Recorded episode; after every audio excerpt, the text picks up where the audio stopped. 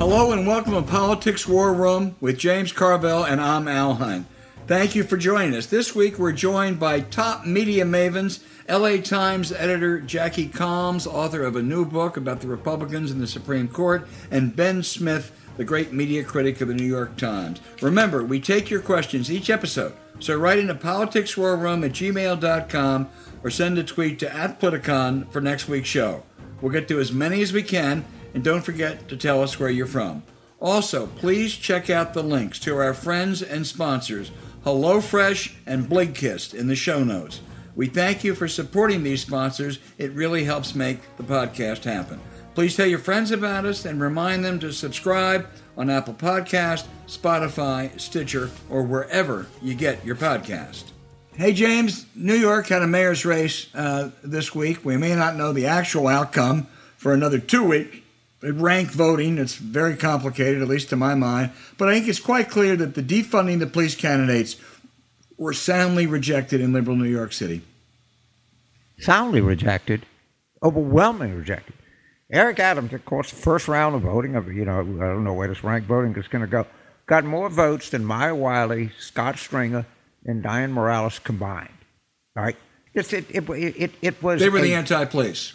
Right. There, there was a profound rejection of left wing wokeism. It can't be interpreted any other way.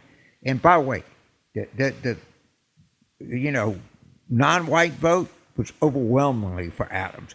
A lot of these overeducated, young, affluent whites who complain about everything actually disrespect the opinions of black people. They disrespected it when they went overwhelmingly for Joe Biden they disrespected him in, in, in the second congressional district in Louisiana.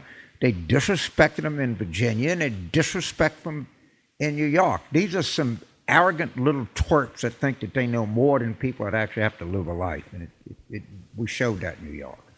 Well, that's a lesson, no doubt. I'll tell you what else it is. Um, you know, it shows you how unimportant Twitter can be. Andrew Yang was the Twitter champion candidate. I mean, he was all over Twitter uh, Eric Adams and uh, and and Mez Garcia, the sanitation uh, commission uh, chairman, uh, they, they, didn't have that much of a presence. That's you know people get obsessed with Twitter. I'm sorry, that's not where most of the electorate is.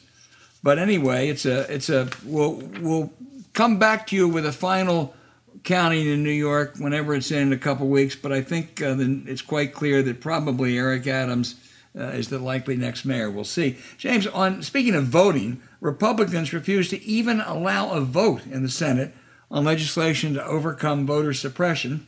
But that always was going to be the case, and I think Chuck Schumer and Joe Manchin are now figuring out their next step. I have I have a criticism, not of, of obviously the Republicans who don't want a lot of people to vote, but it's the media who simply were writing, this bill's dead now. No, it's not dead. It's a process. You got to understand the way the Senate works, the way Schumer and Manchin are working. I'm not sure it'll pass. I think it's got at least a 50 50 chance. But you know, you, you, you can't be lazy. It's an easy headline, it's dead. The harder headline is here's the circuitous route to passage. Correct. And, and also, it's the headline that'll get more clicks and more people right. will read it if you say, look, we're you know, halfway through this process, and you know, so you, you're right. I concur totally, and it's just just not a, a done deal at all.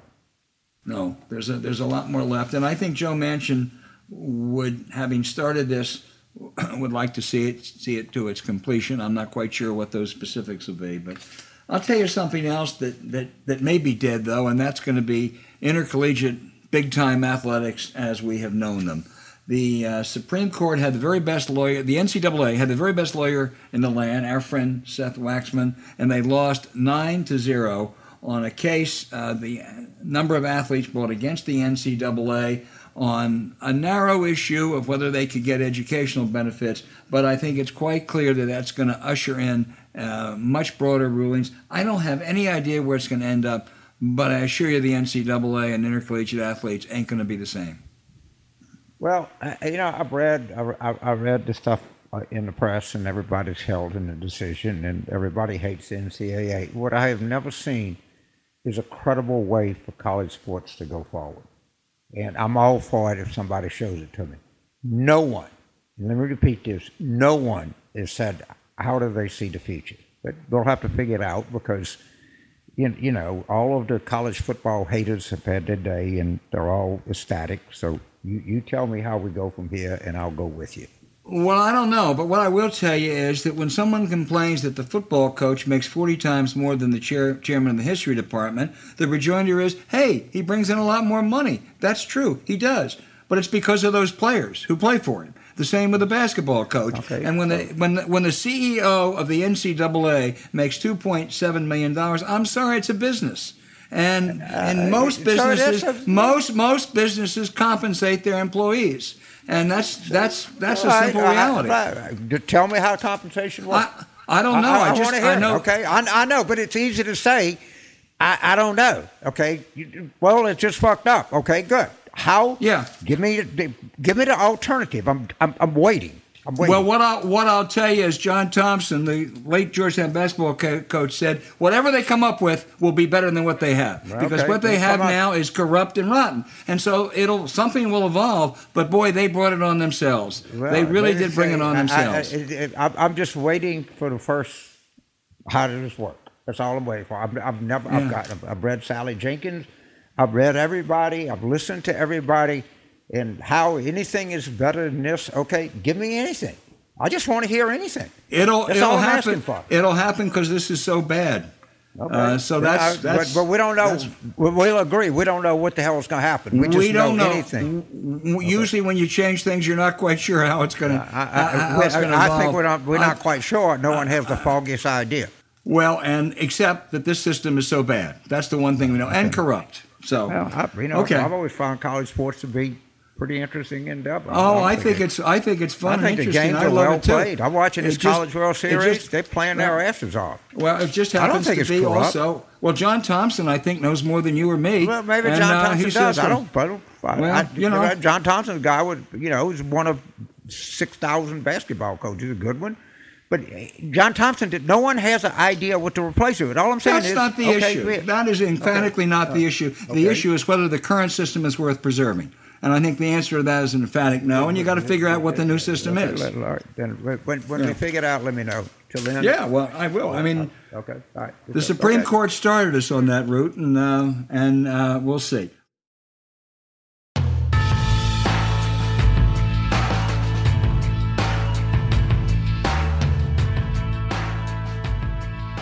Hey, James, we are joined by Ben Smith, the media correspondent for the New York Times He's provocative, he's edgy, he's the most influential media reporter in America. Ben, another blockbuster this week. We found out from you that a prime source from top Washington journalist is none other than Tucker Carlson, the race baiting, loony, conspiracy peddling top Fox News anchor. Let me ask you just to start with are there any ethical issues here? There are ethical issues everywhere. What do you mean specifically? Well, about using Tucker Carlson, given everything he does as a as a as a source, without letting readers know this is the sort of person you're going to. I mean, I think readers use people. I mean, I think reporters have used people who, you know, are disreputable in various ways as sources. Certainly, starting with, you know, a senior FBI official named Mark Felt who'd been involved in all sorts of wrongdoing and was the Watergate source. Yeah, I agree, but you know, I I've never, maybe it's generational. I've never used a columnist or commentator or reporter as this. Robert Novak uh, and I were actually close friends, disagreed in everything, traveled together, had dinner together, did a TV show together. Uh, I think he was a much better reporter than Tucker Carlson, but I wouldn't have thought of calling Bob Novak and said, "Hey, what are right-wing Senate Republicans up to?" I, it just was something you didn't do. Has it just changed now? Well, in the Trump years, you know, it was. I mean, there was this line. I think it's Chris Hayes's line that it was unclear if, if, if Fox News, if we, we were living, in, you know, with um, state-run television or a television-run state. And I do think that the way in which Fox and the media in general were just woven into the core of the Trump administration meant that if you weren't treating Tucker Carlson as, you know, an equally serious player in the Trump administration as, say, General Mattis, you were sort of like not seeing how the thing actually worked. that's just a new a new level of, uh, of, of, horrified uh, uh, Trump administration and stuff. Let me ask you this: from your from your reporting, you talked to a number of these people. I'm sure you went back and read some of the stories. How good was the information that Carlson was uh, was feeding them? Um, you know, I don't. It's hard to honestly. It is hard to know what came from one source, and and and I don't. And I would have written that in more detail if I had it. Um, the one sort of really obvious one was about Tucker's mission to save America from COVID, where he in in where where he went to Mar. He talked about having gone to Mar-a-Lago in, and he talked about it on the record. Prior to it being on the record, there were lots of versions of it that were also that were anonymously sourced. Um, you know, I don't know. It was certainly made Tucker look good, but it seems like he actually did was sort of on the right side of that one. So I don't really know. I mean, I think, but but also, you know, one thing reporter said is he is is that you know he enjoy he enjoyed and always had enjoyed kind of gossiping with reporters. And that doesn't necessarily mean, you know, gossip isn't necessarily not necessarily not necessarily he was saying that something was gospel. He was just sort of passing on what he'd heard. Yeah, James. So so Ben, I, as I recall, a long time ago, you were on Crossfire with me, and Ben Bradlee said, I wouldn't know Ben Smith if he fell on me. And you said, my wife said, oh, yeah, you would, because he weighs too much. I'll never forget that. It was really funny. But as, as I recall, you, you said that about me. I think it was Bradlee, but it doesn't matter. I, I, my, no, no, it, was it, was it was me. Uh, no, okay, it was me. Okay, let's, let's ask. Me. Let's ask Tucker Carlson. Uh, okay, all right, okay. So I, I, anyway, it was funny, and we did the thing at Seventh Street. Wow. So I, I know Tucker well, all right, and then he called reporters a bunch of what was it, a bunch of animals. I think he yes, he, he, yes. Yeah, right. cringing at cowardly animals or some such thing. And, yes, and I, I, I also, and, and you can comment on this. Howard Stern famously said that Trump actually hates his supporters what he really cares about is Maggie Haberman. All right? He, didn't say Maggie's name specifically, but that was the thing. I, and I know Tucker well. You've covered him. You've obviously talked to him. I think Tucker would much rather be at a dinner party with Al and Judy, all right, in, in, the editor of the New York Times, than he would be in any way, shape, or form with the people that listen to his television show. Do, do you concur in that evaluation? Um, you know, I don't know. I mean, he obviously cares a lot. Um, about Maggie Haberman, just cares obsessively about the media, but also obviously enjoyed the adulation of his supporters. So I don't know. I mean, but, but he, you know, he cares a lot about the media. You know, just he, a lot. Like, yeah, it, like he, he, knows our names. You know, it's, right, it's very right. flattering. And I don't, you know, and I, like I say, we have a friendly relationship. We're kind of not so much now because it's just kind of hard to take. But I'm, I'm, I'm not going to say we did speeches together, we did television shows together, we've done a lot of stuff. But he's always like enjoyed his kind of role as a kind of provocateur, the different kind of different point of view. And, you know, he's very skilled when he does, you know, high end speeches to J.P. Morgan or something like that. And then what the guy you see on TV is not remote, is not, well, I say remotely, is, is not the same person that I see socially or I see at, at high end corporate events, of which admittedly we've both done a bunch of. And the guy that talks to you and other journalists on the phone is not the same guy you see on, on Fox News at, at 8 o'clock every night. At least that's my observation from sitting here. You know that I, I don't I, you know I don't want to like I actually in the sort of strange writing of this column don't want to really talk about any private conversations I might have had with right. with Tucker. Um, I don't know if it's that different though. I mean, I think that you know he presents himself as a sort of estranged child of the elite on TV, and you know I think he'll emphasize to that crowd more his opposition to critical race theory and might ep- and might emphasize to you more how much he likes labor unions. But I'm not sure those things are. I think there's sort of a spectrum of kind of red brown politics that he's pretty fully embraced, and like, he can talk, you know, and kind of emphasizes different aspects to different audiences and knows his audience really well and has always been great at knowing his audience, kind of. But I'm not sure they're that. I don't know. I'm not sure it's that that separate or that different. All right, Al. Well, you know, but also uh, Ben, he has a history of n- not telling the truth sometimes. I mean, on people invading his home and some of the things he said on his show as fact or clearly not fact. Usually you're suspicious of a source that has a history of not telling the truth. Uh, didn't that present a problem to any of these reporters? Oh, I think to differing reporters in different degrees, for sure. Um, and and yeah, absolutely. And you know, that said, you know, we are all people who have spent our careers covering politicians. So people who lie to you on background is not like a totally brand new phenomenon. Right. I my guess is that you know he he takes it to a higher degree than at least most, but not all for sure. Is there any indication that any news organizations or any reporters might have been softer on some of I think the absolutely you know despicably outrageous things that Carlson says on television because he dished dirt to them?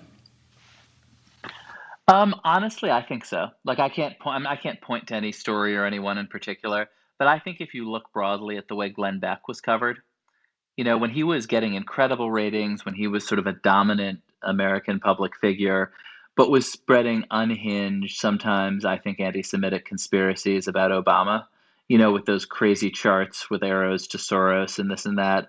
And ultimately, Fox took his show down because it was so inflammatory and so crazy and losing advertisers, even though it got great ratings.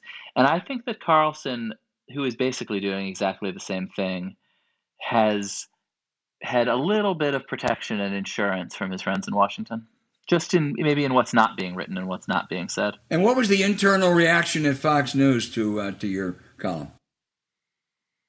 You know, I don't know about the internal reaction. The external reaction seems to have been a long segment on Hannity last night about how terrible I am. That's a badge of honor. I, I want to ask both of you something because both of you are two of the, I, know, I don't mean to blow smoke up your ass, but it, it happens to be true. I'll take two it, of the, take it. two of the most knowledgeable people about journalism and American media and everything. And I was told very early when I came to Washington is talk to reporters, be nice to them, and it, it'll pay off. And I got to tell you, it was a good piece of advice. And people that engage journalists tend to fare better in stories than people that don't. If, if, if, am I crazy if I look back on my career and I think that was a valuable piece of advice? That if I'd have done everything exactly the same, but I'd say, I'm not going to talk to any of these assholes. Or, yeah, I'll talk to you off the record. I'll shoot shit with you. I'll go to lunch. You know, I'll give you some, some background anecdotes. I'm just, I'm just going to do better in stories than if I didn't do that. Is that, is, do e- either one of you dissent to that, concur, or tell me what your view is? Ben? I mean, I think I broadly concur. You know, I mean, there's an old saying, you know, either you feed them hamburger or you are the hamburger. Um, with reporters, and, and as a in my sort of recent past as a you know mid-level media executive, I definitely followed the same rule. Um, and it's not, you know, and it's, it's I think I think there are journalists like your old friend Robert Novak who would tell people that you were either a source or a target, Right.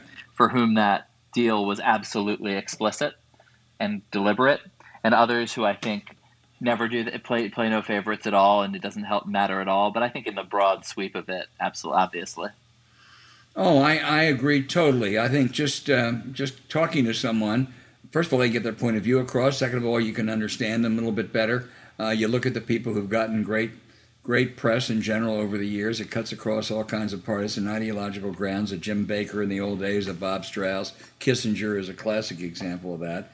And people who don't talk to the press sometimes unfairly get a bad press. I just think that's human nature.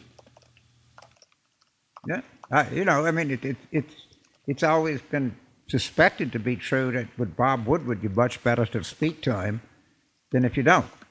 Uh, and I, and I, and I think I think it's not. It, there's nothing nefarious about it. It's just, you, you know, I, I wrote in a book one time.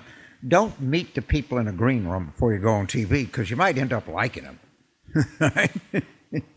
and if you, it's just human nature. If you spend time on the phone with somebody and they ask you about your children or your family or your parents or anything else, they're just going to they're, they're going to be more favorably disposed to you. I know I, I, it's the same way in my life. I don't I don't think that, that there's a hard line in journalism, but I, I think it's really interesting to talk to two people like both of you who span eons of, of, of career and observations about journalism. I think one young, one old, right?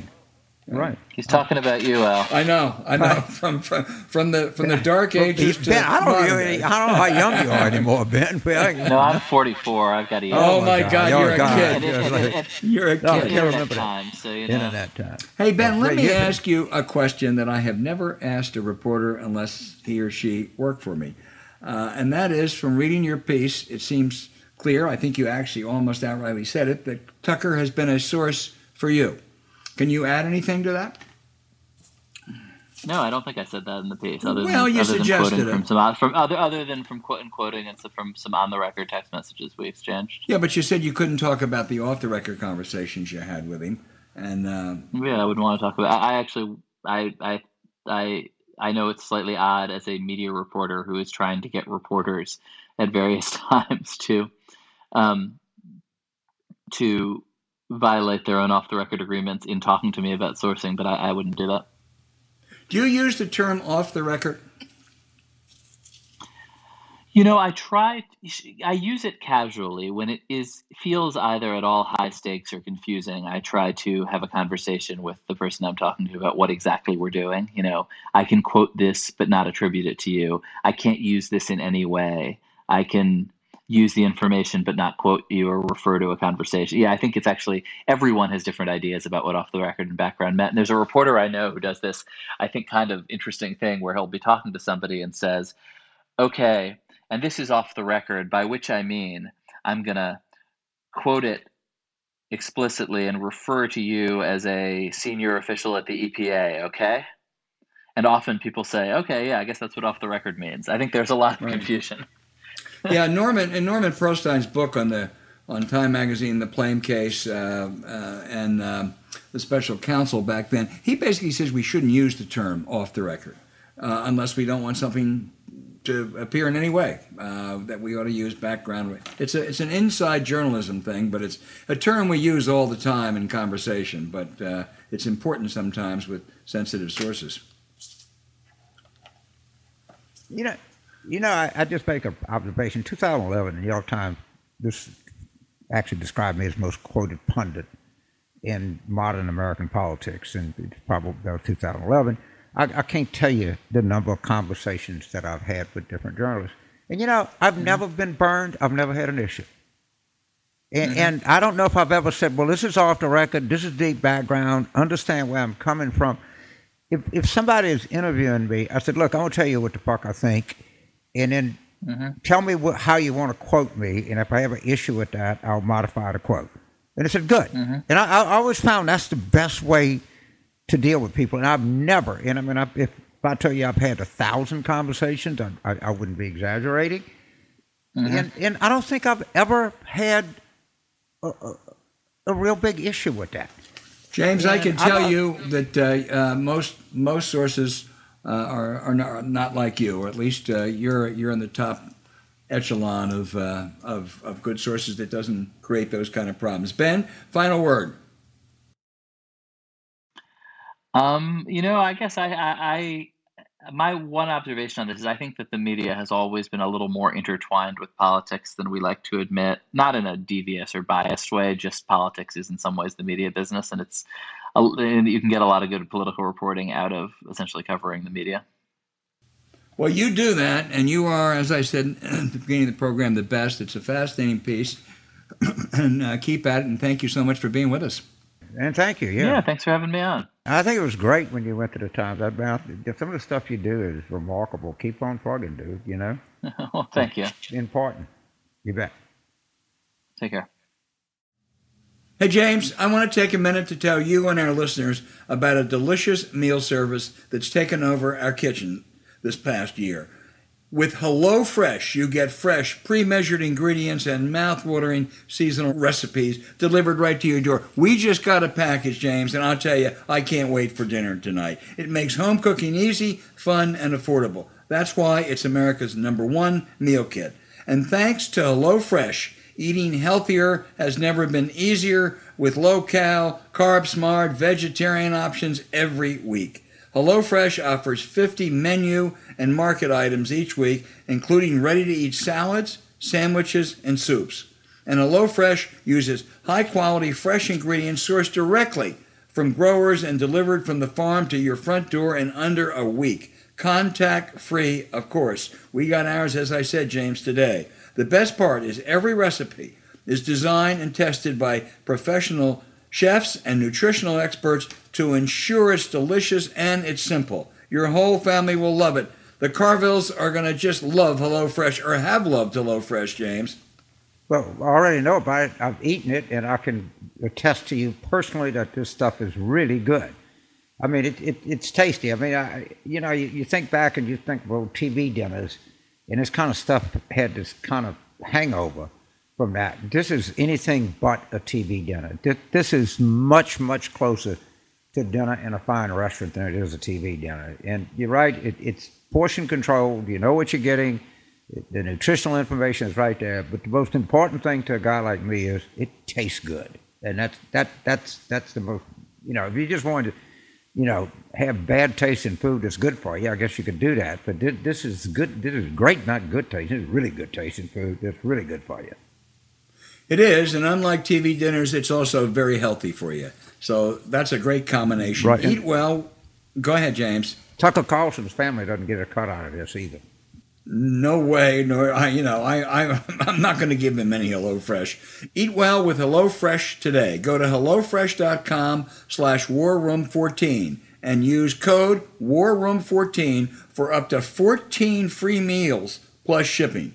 For America's number one meal kit, remember, go to hellofresh.com/slash warroom14 and use code warroom14 for up to 14 free meals plus free shippings.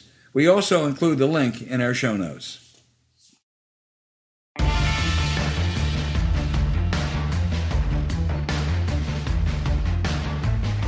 Hey, Jackie Calmes, a top reporter for the Wall Street Journal, New York Times, and now Los Angeles Times, has a compelling new book, Dissent How the Republican Party Captured Control of the Supreme Court. And we are so pleased to have her. Uh, James, you know Jackie, don't you?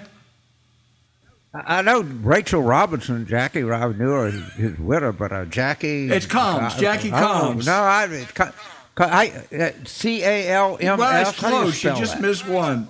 It's All close? right, guys. Oh, okay. All right. This okay. Is, this, this is an insight. There is no one in Washington that doesn't know. know That's Jackie what I told her. Okay, and Rahm Emanuel talks to her so much I can't even every time I talk to her. Jackie is. She she must have a thousand conversations. God, those Tokyo bills are going to be just huge. Hey, Jackie, oh, Democrats have won five of the last eight presidential elections. They've taken the popular vote seven times. They've controlled the Senate a little bit more than Republicans over the last 30 years, yet two thirds of the Supreme Court Republicans. Just luck?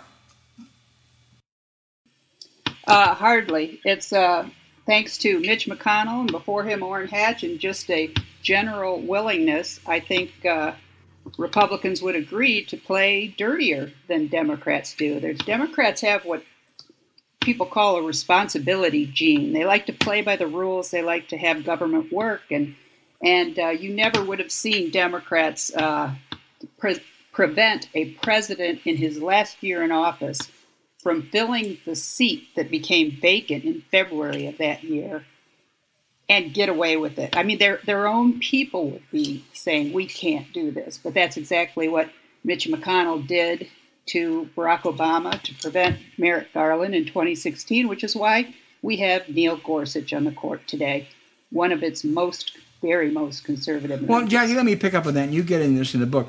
Republicans kept insisting uh, that year that that history is is is is very clear on this that when the party uh, controls the Senate, they never confirm a nominee from a president of the other party. People like Mitch McConnell and uh, John Barrasso repeated that time and time again. It's a lie. It's an outright lie. In 1988, Anthony Kennedy was confirmed by a Democratic Senate. He was appointed by Ronald Reagan. They set new rules and then they lie about it. And and they tried to say that well, um, Anthony Kennedy wasn't nominated in 19. He was nominated in uh, 1987. Late 87.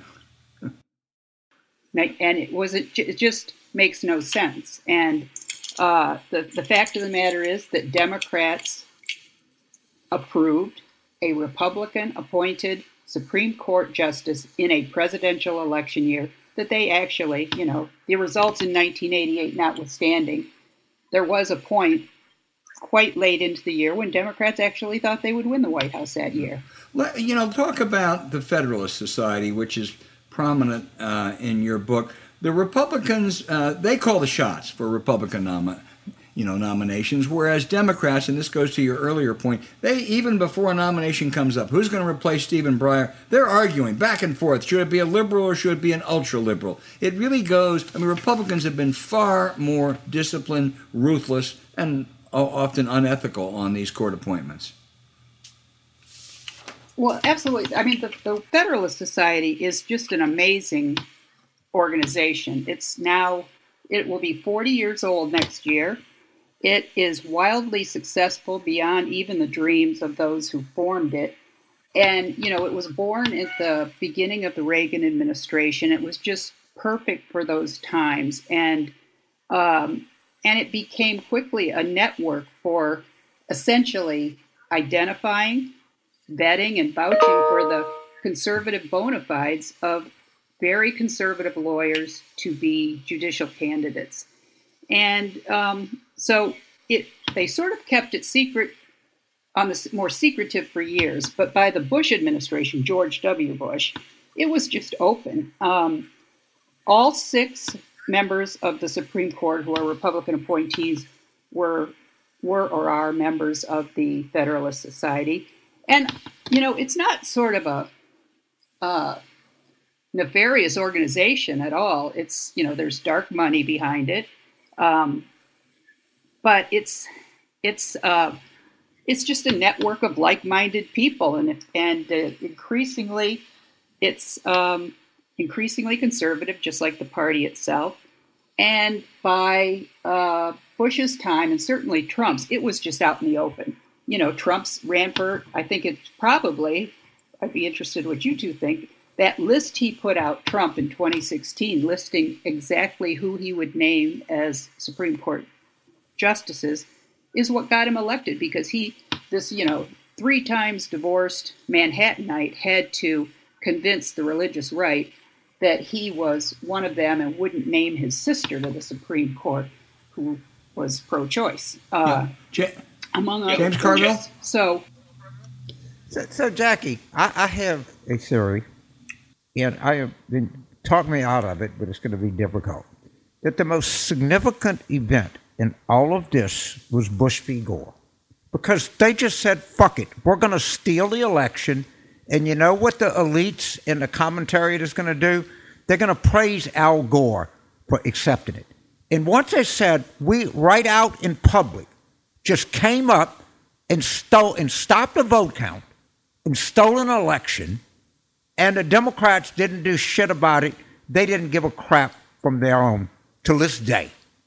And the reason that McConnell says we're just not going to vote on this is because we let them get away with Bush v. Gore. I remain convinced to this day, and I, would like for somebody to go dig up all of the commentary that people said, well, they decided we're a nation of laws. That's it. They stole the son of a bitch. They got away with it, and we acquiesced and just licked our wounds and went home. Do you disagree with that in any way? I don't disagree. I and a lot of Democrats would agree with you. It was Bush v. Gore was the impetus for Democrats to attempt, Democrats in the legal community, to attempt to form an organization that was just, they hoped, just like the Federalist Society. It was called the American Constitution Society. But Democrats being Democrats, they never could achieve the success of the Federalist Society. They didn't have the money or the commitment to do it. You know, Republicans are just simply care about the courts more than your party does. And so you explain to me, James, why Democratic voters don't see the importance of voting for courts at election time. Well, I, again, they might feel more differently, but the one thing that they knew that they could get away with it, and we would let them get away with it. Right? If if if that, if that would have been the, if that ruling would have gone, it, you know, assume a different outcome, and it had said we're going to stop the vote count and name Al Gore president, we would still. The reason is is that our party and the people that cover American politics frankly just want to get eh, put everything behind you. Take it off the table. Don't talk about it. The Supreme Court has ruled. You know, Bush is going to be different than Clinton. I, I heard all that shit. Okay, I was there. And, and please don't anybody tell me I didn't hear that shit because I did. And he was a compassionate conservative, and he was better, and he wasn't going to get any blowjobs in the White House. And nah, nah, nah, nah, nah.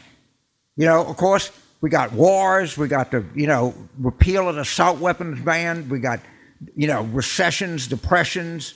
We got Katrina. We got all of that shit, and it all goes back to Bush v. Gore and the lame ass response of the Democrats and the whole kind of media infrastructure. And I'm pissed off about it, and I'm going to die pissed Jackie off. Jackie Calmes. That, that's, that's my view. All right. And I don't think you disagree with me, Jackie. I really don't. No, and it was a five to four decision. It was the biggest five to four decision to of its time, and we've seen a lot of them since, but nothing on that scale or of that. To steal a presidential election, to stop a vote count.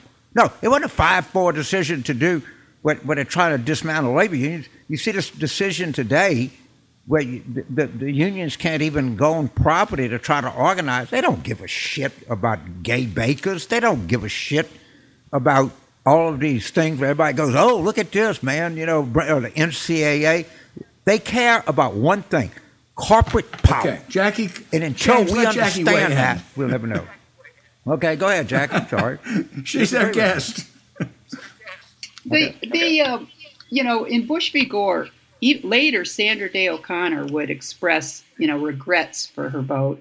And um, the, the decision is so it's a measure of how bad it was, perhaps, that it has not been cited once as a precedent uh, for any reason in, in a case that's arisen since 2000, December uh, 2000. But until Brett Kavanaugh, there was a case last year, an election related case in which Brett Kavanaugh is believed to have written the opinion, and he cited Bush v. Gore in a footnote which got tons of attention and criticism because nobody thought Bush v. Gore was worth citing as a precedent for anything. It was it's almost as if you know they uh, they they want to bury it. They're so ashamed of it. But it took you know it took Trump's nominee Brett Kavanaugh to revive it, if only in a footnote. So, Jackie, when you go and you look at you, you, you studied this, and I'll, I'll be honest, I had an opportunity to read your book, but I want to read it. How critical was the whole Tea Party movement and, and this whole evolution of where we are now? I think it's it's central to it. I think you know because I I I refer to like four revolutions or movements that have pushed the party over the last forty years increasingly ever more to the right until it's like off the deep end. So you had the Reagan Revolution, which give, gave way to Newt Gingrich Revolution in the 90s.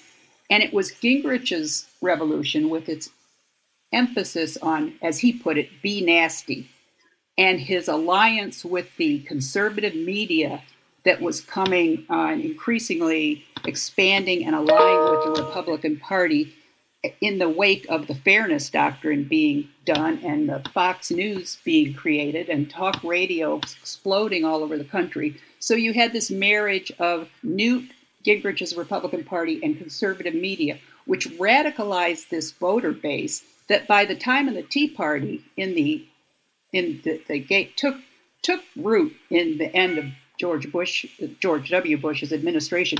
It was a bottom up phenomenon. It's like Newt had created a monster. The Republican leadership had created this monster that, that started telling them what to do. And it was this base that called the shots that caused Republican leaders to be ousted.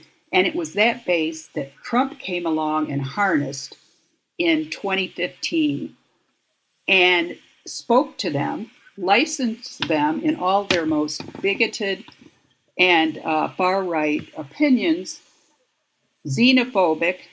And from the time he went down that es- escalator, the golden escalator at the Trump Tower in June of 2015, and talked about Mexican rapists coming into the country, he spoke to the, so many of those people. And, and so the MAGA army is really the Tea Party evolved.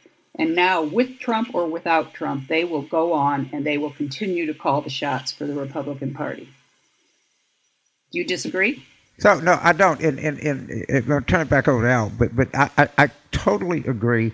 And I actually have this theory, and you're telling me is, is that it, I don't I don't think he will. But if Trump runs in 2024, he will be a moderating effect on MAGA, because if they let you know DeSantis and Josh Hawley and whoever else, they will they will go even more nuts than Trump will go. I mean, they're just going to keep, you know, one upping each other till I, I don't know where we go.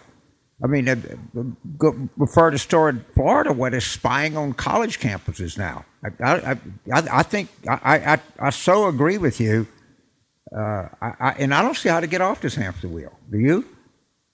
Well, when you say that Trump is a, would be the moderating influence in 2024 if he got elected, you're just that's relatively speaking, right? Yeah, rel- yeah relative to, to, to Hawley or Ted Cruz or, or DeSantis. Because they'll all, if Trump doesn't run, they're going to all try to out Trump Trump. Absolutely, I agree with that. Okay, they're, they're just going to be how, how crazy can I get? We're going to have let's have guns and coffins. Hey, you can't get buried yeah. without a gun. Jackie, let's talk about the central figure in your book, Brett Kavanaugh. Uh, he is a man of personal charm, of intellectual talent, but you document that he also has a history of not telling the truth.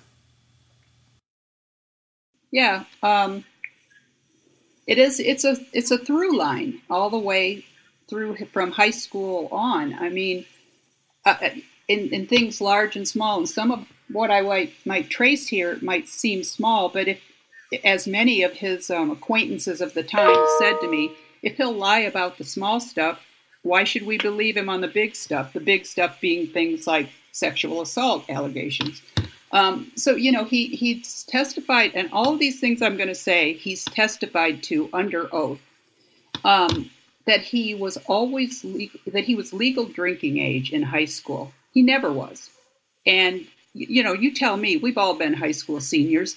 I knew darn well when I became legal, and uh, and so he's he he never was legal until um, uh, college because Maryland had changed his drinking law. Okay, small, that's relatively small. Then you take it through the uh, assaults in high school. That was, that's a whole other question. That's the he said, she said question. But what I try to show in the book is that there's all these things that he has done through the years when he was already uh, a lawyer and in responsible positions and the one that I dwell on, I, I go into detail in because I think it's very damning, is that he was um, in the West Wing in the for George W. Bush as top legal advisor to George W. Bush from during the period 2001 to 2003, and one of his primary responsibilities was pushing through Bush's judicial nominees. Well, at the same time, there was this senior Republican staffer on the Hill in the Senate who got access to Demo- Senate Democrats' emails and ultimately, over a two year period, stole nearly 5,000 of them. Had access, nobody knew he had them. The Democrats couldn't figure out how do they know what we're doing. And and the single biggest recipient of those emails about Democrat strategy was Brett Kavanaugh in the White House. And yet, when this scandal of these stolen emails came to light and the Senate investigated, the Bush White House wouldn't um, cooperate. Uh, it also wouldn't cooperate with a subsequent investigation at the Southern District of New York. So Kavanaugh was never called to account and it wasn't until his Supreme Court nomination in 2018 that among the very few emails that the Republicans allowed to be um, that give Democrats access to, there's damning evidence of just how many of these emails uh, Kavanaugh received. And he had said for years under oath in his previous confirmation hearings in 2004 and 2006 that he had no idea, no reason to suspect that this guy, Manny Miranda, the Senate aide, had, had gotten pilfered emails. But by 2018, when it was clear, I mean, the emails were right in front of everybody to read, Kavanaugh changed his story and he said, well, that's just, you know, the fact that man that Miranda knew those things, that's just because he would talk to people on the Hill and Republicans and Democratic staff talk to each other all the time. That's the, just the way things work. I mean, g- give me a break. If you looked at those emails, one of the emails included a 4,000 word memo from Democratic Senator Pat Leahy's general counsel to him about strategy. Now, how in the heck does Manny Miranda get a 4,000 word memo to Pat Leahy? I've never, I covered Congress full time for 13 years. I guarantee you, no Democratic staffer ever gave a Republican staffer a 4,000 word memo. So, so Jackie, boss. he hasn't told the truth a lot. Let's go to his character, too. Two, two uh, episodes that you mentioned in the book. Number one, when he was a Ken Starr investigator, how he treated uh, the late Vince Foster's teenage daughter.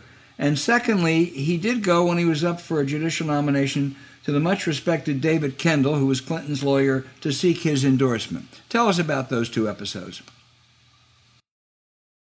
Well, uh, Ken Starr had been a, pro- a mentor of, of, of uh, Brett Kavanaugh and brought him into this uh, investigation of Clinton, telling him it would be short you know, a matter of months. And and uh, Kavanaugh spent ultimately spent about four years there. And his primary assignment was to um, investigate whether Clinton's top aide and childhood friend Vince Foster had indeed committed suicide, as about five different entities had concluded, including the FBI. Or was it murder, as the right wing was claiming, because they were alleging that Vince Foster had been murdered by the Clintons somehow because he had dirt on them? Um, Kavanaugh spent uh, three years and $2 million on this, even though by his, the first year into it, memos show that he had concluded that it was suicide. But the right wing kept pushing and he kept giving, he kept trying to just keep investigating. And in the course of that, he uh, called for subpoenas from the Foster family, which had been, of course, uh, mourning their father since he died in mid 1993. So by 1995, he went so far as to get a hair sample from Vince Foster's teenage daughter so that he could compare it to strands of hair that were on Vince Foster's clothes when he died. I mean, that's just that's a teenage. I mean, I, I can't tell. God, tell us the David Kendall story. And so, so David Kendall, of course, was the Clintons' uh, chief lawyer, and he had known Kavanaugh as a young man. Kavanaugh had been at uh, uh, a law as a law student had been an associate in the same firm Kendall works in.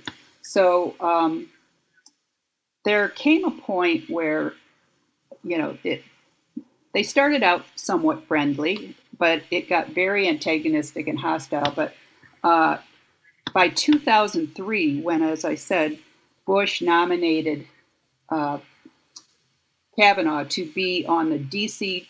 Circuit Court of Appeals, the second highest court in the nation. Uh, Kavanaugh knew at that point that a colleague of his on the Starr Committee, John Bates, who'd been nominated to be a federal judge two years before, had gone to Kendall and asked him if he was going if he would be talking um, negatively about John Bates to Democratic senators because right. the fear was in a right. very narrow, narrowly divided Senate that if you, you know, sort of uh, that people implicated in the Starr investigation would not get might not. So bring confirmed. us back to bring us back to to to, to Kavanaugh. well, Kendall uh, went ahead and endo- vouched for Bates, and so Kavanaugh knew this, and he two years later he he decides to call Kendall and asks him, uh, you know, David, you know, what would your position be to the Democratic senators on my nomination? And and uh, Kendall says that he told him, you know, I think highly of you, but I got two questions. And this is, you know, years later. He says, first of all, were you responsible for all the pornographic excess in the Starr report against Clinton? And second, were you involved in the leaks to the grand jury about what was being investigated? And as Kendall told me in 2019, uh, Kavanaugh's response was sort of like a hum, hum, hum, hum, hum. Said, you know, good to talk to you and thanks very much, and hung up. And needless to say, he did not get Kendall's. Um, so that, that, that answers those questions. it's quite clear. Let me ask you finally, before I turn it back to James, from your prodigious reporting, do you have any doubt that Christine Blasey Ford was assaulted by Brett Kavanaugh when they were teenagers? No. I mean, she has nothing to, she had nothing to gain. She had, to, it was a great pain. I document at length of how torn she was about coming forward.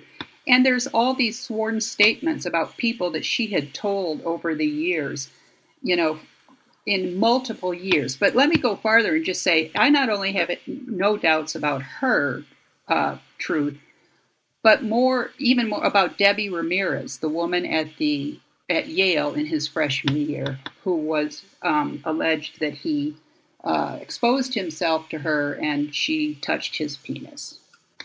Um, well, uh, James.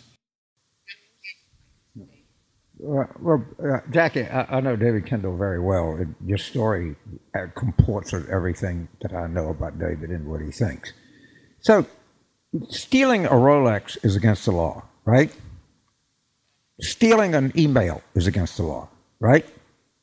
So, so if, if I walk down the street and a guy says, I got this Rolex, I'm going to sell it to you for $50. And I look at it and I know watches and I determine that's genuine and I give him $50. All right? I have committed a crime. If, if I say, well, I, I know, I don't know where he got it from, you know, maybe it just fell off the turnip chart. No, that, that's sufficient to convict me of trafficking in stolen goods. No one is going to sell you a $50 Rolex. And so, is what Kavanaugh arguing that he didn't know all of this stuff was stolen? So, this guy proudly touts the fact that he went to Yale and he went to Yale Law School. You know, he has some, you know, sterling IQ. Is that really a credible defense? No, and you know it shouldn't have been to the uh, senators who are working to confirm him. I, you know, there are laws against it, but even if it weren't criminal, even if you couldn't prove it in a court of law, it's unethical. There are there is language in the ABA's code of uh, uh, pers- of, of, judicial conduct, and this and and at the time of these stolen emails, where he was, uh, I think, lying under oath about his knowledge of the theft the hacking. He he was an appointee at that time or a nominee to the second highest court in the land. So someone who was going to have a life tenure on the second highest court of the land, which is which has been and was for him a springboard to the Supreme Court, was not investigated and never volunteered to help on this investigation. And then, when questioned about it in his subsequent confirmation hearings, pled ignorance when only the most stupid person wouldn't have figured out that those were that was pilfered information. So uh, I'll turn it over to Al. I have one more question. You, you followed this closely. You, you've written about it. You know a lot about this. There's become this default position that when we appoint people to the Supreme Court, or even courts of appeals, that we want judges. And, and I would submit to you that uh, why does a career in in the federal judiciary make you any more qualified to be a Supreme Court justice than being a governor like Earl Warren was, or or, or, or, or any number of outstanding jurists that were not trained in the arcana of the law? I, I think this is a this is a, a rabbit hole we went down that everybody went along with that I, I, I seriously question the, the wisdom of it. Do, do you have any views on that? So you think you think it shouldn't even have to be a lawyer to be on the Supreme Court? Well, I think it's probably beneficial that you have a lawyer, but you could have a governor, you could have a senator, you could have a mayor, you could, yeah, look at Earl Warren. I mean, prime example was Governor. You know, I, I, I mean, I, I just don't think that the only people. I mean, you can you cannot be a priest, you cannot be a Catholic and be the Pope. Okay, you don't have to be a member of the House to be the Speaker. I, I, I don't want to get into that arcane shit, but I I, I, I, just question the wisdom of having nine judges with judicial experience that that's a good idea to be on the Supreme Court. That that you know maybe a, a really sharp lawyer that that was you know was, was a kind of housewife and a lawyer at the same time. Maybe that person would be a good a good Supreme Court justice. So Jackie Calmes, somebody I don't know if you're a lawyer, but it, it probably helps to be a lawyer. But I'm not. Jackie, Jackie, give us a short answer. Well, I know Jay from walk. I walk with you guys a lot. You don't know that, but I listen to you while I walk. So I just found out. I learned recently that James has a law degree. So James could be a nominee for the Supreme wow. Court. Wow. I'll vote. I'll, I'll vote for that. I'll tell you what else I'll vote for, and that is everybody out there ought to read Dissent. How Republicans took over the Supreme Court by Jackie Calmes. It is just fabulous reporting in there, as she has always done ever since I have known her for more than 30 years. So thank you so much for being with us, Jackie. No, thank you, Jackie. And, I, and not only do I know who you are, but everybody that counts in Washington knows exactly who you are. And what a great, what a, what a great book! I can't wait to read it. And what a great career you've had, and what a great career you have in front of you. Well, James, it's a pleasure to hear, and I'm I'm just touched to hear that from you. And of course, my mentor, Al Hunt. It's great to see you both, and um, I'll listen to you on my walk tonight. But I won't listen to me because I hate. I'll hearing talk my to you later, mentee.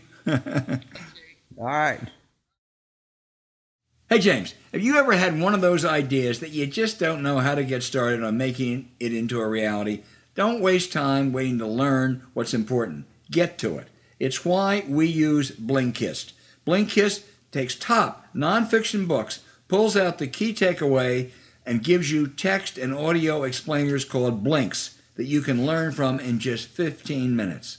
You can use Blinks to tackle procrastination. It's a problem some of us have sometimes. Get started on developing an idea or a business, take your projects to the next level, or dive into history with titles like A Short History of Brexit. We'll need that, James. And what really happened.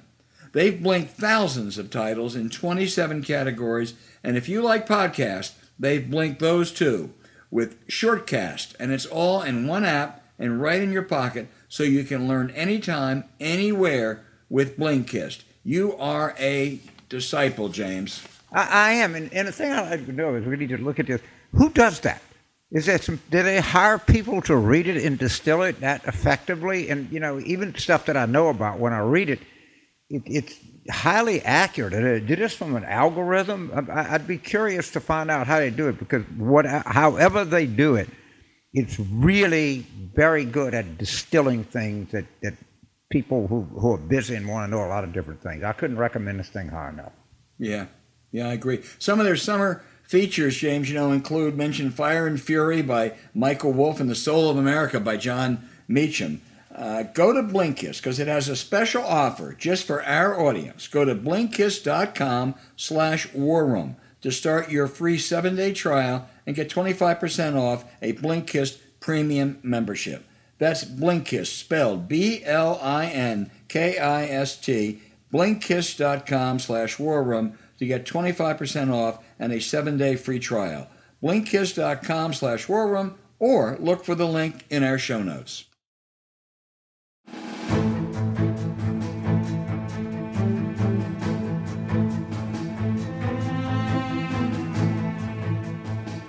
All right, James, now for those terrific questions and sometimes good answers uh, segment. Dave in Spokane, Washington says, Defeatist, quit saying we'll lose the Senate and House in 2022, Democrats. You don't know that. The landscape has forever changed. The GOP is imploding, and we need to help that along. Read Al Hunt's column. I, No, but I, literally, he's I just got it before the thing. You, you, you, you address it, someone defer to you because you wrote a column on this.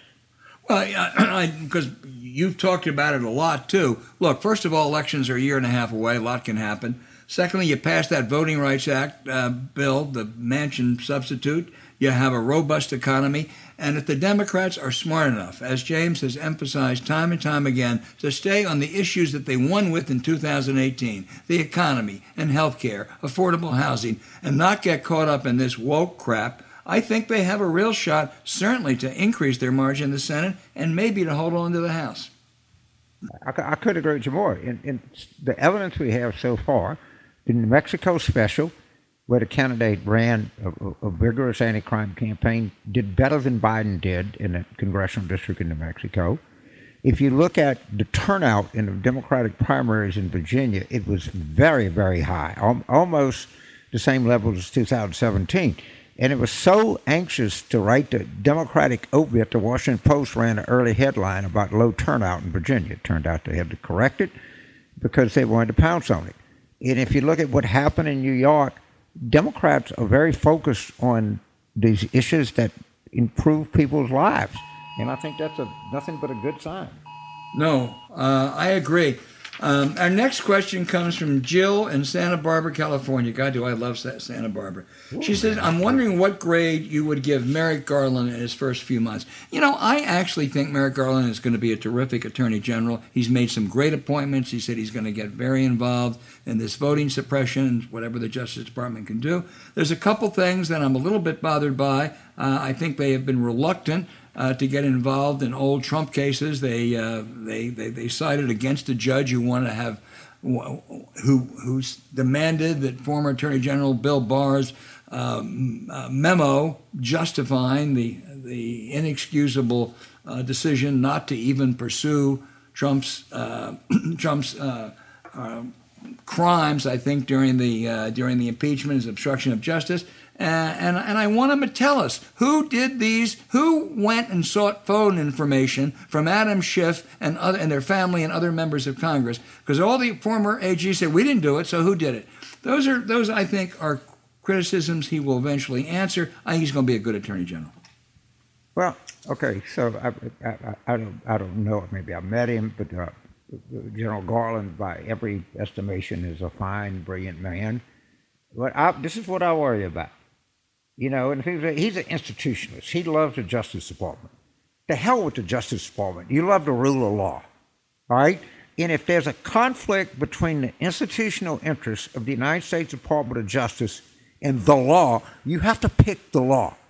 And I, I, I just have this. I, I- I hope I'm wrong. People say so. I think he has this sort of turn the page mentality that we can't go back and look at these crimes that were committed. We, we, we have to put the Justice Department on a new path. I hope he doesn't do that. And I, his obligation as Attorney General is not to the Department of Justice, is to the laws is passed that exist in the United States. And there is sufficient reason to believe that multiple numbers of these laws were broken, and you have to go find out. And if it embarrasses the Justice Department, I really don't give a shit. Yeah. well, James, I you know I agree. I think he'll get there on most, and there's no case I think not to see that Barr memo uh, that says that there's no case against uh, Trump for uh, uh, in the uh, in the in the Ukraine case for uh, obstructing justice, and and clearly we ought to know who authorized. You know, phone getting phone records from Apple from a member of Congress and his family. That's a simple question to answer. I, I, I couldn't agree more. And, I, and I'll tell you, I've been, very supportive of President Biden. I, I like him. I, you know, I worry that, that he and Garland are, are too anxious to move on and to let bygones be bygones and broken laws be broken laws. Unless, you know, I don't think they want to break any laws, but this worries me, and it, it, it should concern people that, that listen to the show. Well, we'll keep It's a matter of concern. We'll, we'll, we'll keep focusing on that, James. That's a good point. Kendall in Denver, Colorado says she loves the show, uh, which is terrific. Uh, but she says this year there was going to be a lot of talk about Susan Collins and Murkowski and Romney and Portman and even Capito as moderates. Now I hear, you know, nary a word. Where in the heck did they go and what are, who are they following? Why are they just following Moscow Mitch? Well, the simple reason is they're not going to vote for voting rights, although it's clearly in Article 1, Section 4 that the, the founding fathers, the, the strict constitutional constructionists, this is a, a, a power that is specifically granted to the Congress because everybody finds it. Mitt Romney, or Susan Collins, she's really, you know, and Lisa Murkowski, Trump doesn't like her. They're not going to do anything that jeopardizes their power. And all they really give a shit about is having 51 Republican senators. They don't care. They, they don't give a crap about the Constitution because there's a specific grant of power. You just got to go read it. And if you go to this mumbo jumbo state, Mitt Romney's going to states' rights. Mitt Romney wants to be chairman of the committee. That's all he cares about. And, and, and of course, we always say, "Oh well, my God, look, I mean, Susan Collins, is a you know great person of integrity, uh, you know, or, or, Rob Portman, uh, you know what I mean? You know, uh, they are never going to do a single thing that jeopardizes them getting back in power. Uh, believe me. And anybody that thinks that is just not thinking. Unfortunately, I agree with you, James. Absolutely, 100%. Jen in Hollywood, Florida says, You guys can probably enlighten us regarding paying for Secret Service expenses after a president's term of service. Is Trump charging fat rates that go directly to him? Any way of stopping him? By law, uh, ex presidents are entitled to Secret Service protection for the rest of their lives. The only ex president who ever turned it down in modern times was Richard Nixon. But what Trump did, two things that are really are, uh, as Jen writes, an outrage. Number one, he gave Secret Service protection for six months to his family and to Mark Meadows, his former chief of staff. Now, why the hell should Mark Meadows? Uh, be given Secret Service protection. Should you and I pick up the tab for that? The other thing that Trump does is he has the agents stay at his Mar-a-Lago and his Bedminster, New Jersey uh, uh, country clubs, uh, and he charges excess rates. So guess what? Guess, James, this comes shock to you. It's going to come as a real shock. Donald Trump is still ripping off taxpayers. So I have very definitive feelings about this. First of all, of course, I the, the worst headline that I could imagine is some left winger shoots Donald Trump. Okay? That would be horrible. So if this costs us, if, if he's fleecing the taxpayers, or, you know, like his son in law and his daughter wouldn't let Secret Service agents go to the bathroom in their house. Um, okay, I, I, I could go on and on about all of this, but for God's sakes, whatever it is, protect this guy let him die in his, you know, by natural causes. Please. And, and if I'm Biden, I would tell the head of the Secret Service, I don't give a shit what it costs. You protect this guy to no end. Because if something happens, you can imagine the, what's going to happen in this country. So I'm, I'm like, for, God, for God's sakes, protect this guy. And if we got to spend a little more than we should, I'm, I'm, I'm actually kind of for it. I agree, James, but you're not for Mark Meadows having Secret Service no, protection. I'm not, I don't care. I mean, I, look, I, I don't want to get shot, and I don't want Mark Meadows to get shot, but I right, don't right, Secret Service right. protection. Get his get his Meadows. own protection. Yeah, I, I it, that, that, that's fine. But what I really don't want is for Trump to get shot. I really Right. don't want that. Right. But right. and I won't want anybody to get shot, but particularly him because I know what the outcome would be. So protect his ass good. Leave Mark Meadows to his own. Let him get his own security. Right. James, you're going to like this one. This is from Andrew in New York City, who was originally from Wayne, Pennsylvania. Oh, and he okay. says, You may remember me from this is to you from the 86 and 90 Bob Casey gubernatorial campaigns. I was an advance man in 86 and did some opposition research. You once asked me to chaperone your lovely mother, Miss Nippy, on a tour of my hometown. It was a wonderful early fall afternoon that I remembered vividly in 1990. You tasked me with shadowing the Barbara Hafer campaign and netted her disastrous redneck Irishman comments. Those were the heady times. You also kindly mentioned me in the 2002 Buck Up, Suck Up book with Paul Begala. So Andrew in New York City has not forgotten his old Carvillian ties. There's nothing that I like better than hearing from people that worked on campaigns with me. And Andrew, I, I, am so glad that I mentioned you, and I, I believe you. If I had you chauffeur my mother around, you were a good staffer. That, that assignment didn't go to anybody that just fell off the turnip truck. I promise you. So I'm, I'm so glad to hear from you, and uh, I'm so glad you're doing great. And that was one of that was one of the fun campaigns of, of my entire life. Boy, and uh, that really that '86 campaign, James, as much as anything launched you, launched you. Yeah, it, yeah God, we, yeah. I, you know, I think if we, that, that thing would have gone the other way my life would have been in, entirely different. Now it was Paul and I. Mike Donilon was our poster.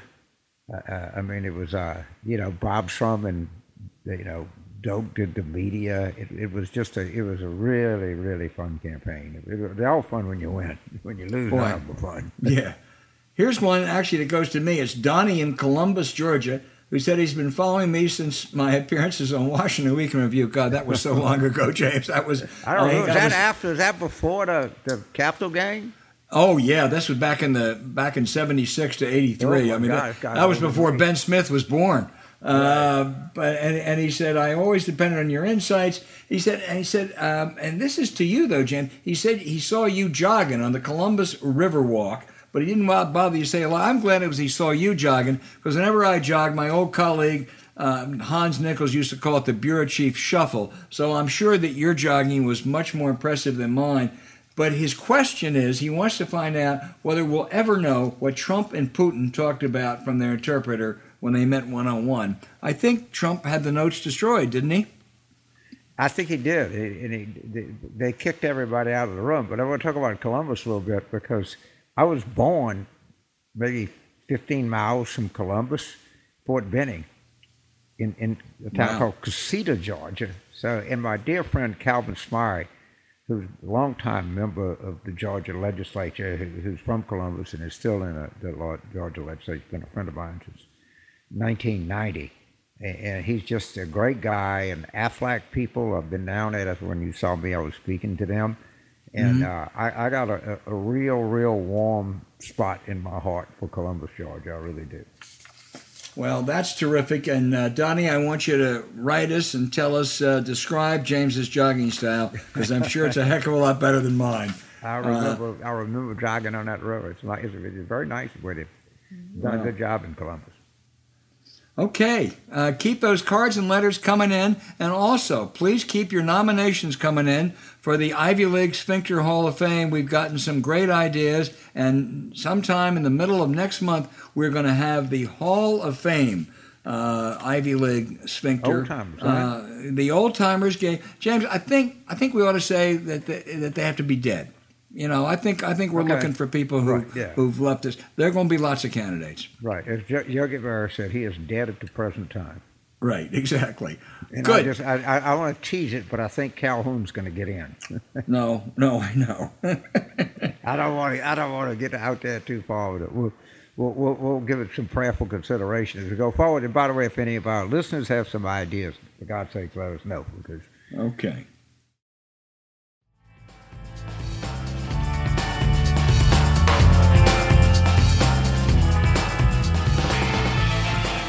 James, we're going to do the outrage of the week. Usually both of us do it, but you tell me you have such a great outrage. I'm going to yield this all to you. This is not my outrage of the week. This is the outrage of the century. All right. If you go to the Tampa Bay Tribune, you will see a story where the Florida legislature and Ron DeSantis signs a bill to spy on the students and faculty of public universities in Florida. Now, let me just tell you how big public universities are in Florida. Of the eight largest public universities in the United States, the first, University of Central Florida, the fourth, Florida Atlantic University, I think it is, five, University of Florida, which is an excellent school, an AAU school, and eight, University of South Florida. They have some of the largest public universities in the United States. And they want to delve into the political opinions of students and faculty. This is an outrage like I cannot believe that this is actually passed a state legislature and a governor to spy on tenured faculty in students' political views. I, I, I, I, I really, and, and if the Democrats don't have enough sense to put this front and center, I don't know what to think. I don't know what to think. And I, I read the story three different times, and that's exactly what they're doing. They are, want to spy and ask opinions of students that go to Florida public universities and faculty that teach there. What is their political opinion? I, I, it, it's just stunning to me. You know, you have a long history in higher ed. You're on the board of Wake Forest, a, a highly prestigious public university. You teach at the University of Pennsylvania, uh, Ivy League school. I've taught at the community college level. I've taught at Tulane, which is a high-end pub, private university. I've spent four years at LSU. I, I, I can't believe this is actually going on. I James, can't if, believe that people are outraged. James, if they're looking for a model, there's a, there, there are places to look. They can go to Russia, they can go to China, they can go to North Korea, because I suspect they do the same things. And that's what this is. It, it, it's just, I can't tell you how staggeringly outrageous it is that the Florida governor and the Florida legislature want to know the political opinions of my students and their teachers. I, it's just beyond outrage. And I can't, you know, I hope that there is a, a significant and strong reaction to this. Yeah, I do too. There ought to be. Everybody uh, out there, if you haven't read about it, uh, James has enlightened you right. now. Read about it now. And, and I, I, I, read it three times to make sure. I, I, it was so outrageous. I said, this can't be true. I think it is true.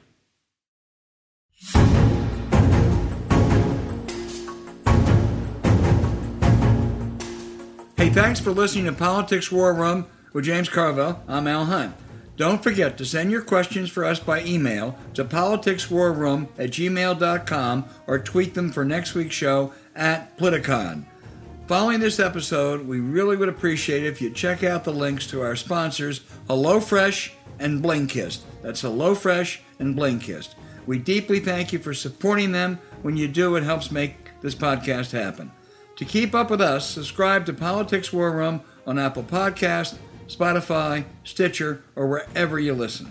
Please rate the show with a five star review. We'll be back next week with another show as we continue our War Room planning.